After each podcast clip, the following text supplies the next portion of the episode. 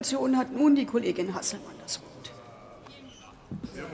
Vielen Dank, Frau, Vor äh, Frau Präsidentin, und ich danke Ihnen auch für Ihre Worte in der Debatte.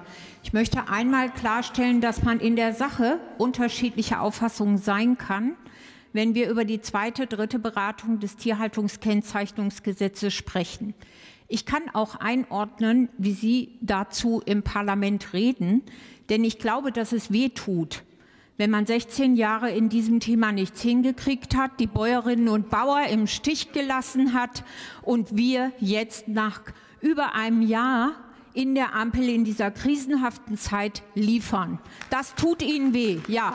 Aber das rechtfertigt nicht, auch bei dieser hitzigen Aussprache, da kann ich mich selber gar nicht von ausschließen, das tue ich auch nicht, aber es reicht einfach, Herr Ferlemann, und ich bin sicher, dass viele der Frauen hier im Parlament und auch viele Männer es einfach satt haben, dass sie durch Abwertung von Beiträgen von Frauen glauben, sich hier zu qualifizieren am Pult.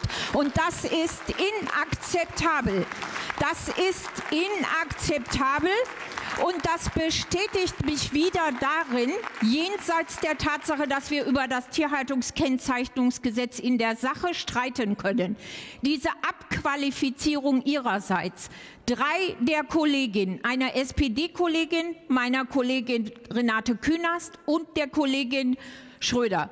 Das kommt nicht in Frage. Sie können anderer Meinung sein, aber hören Sie auf, so geringschätzig über Frauen im Parlament zu reden. Das sind Ihre Kolleginnen. Punkt.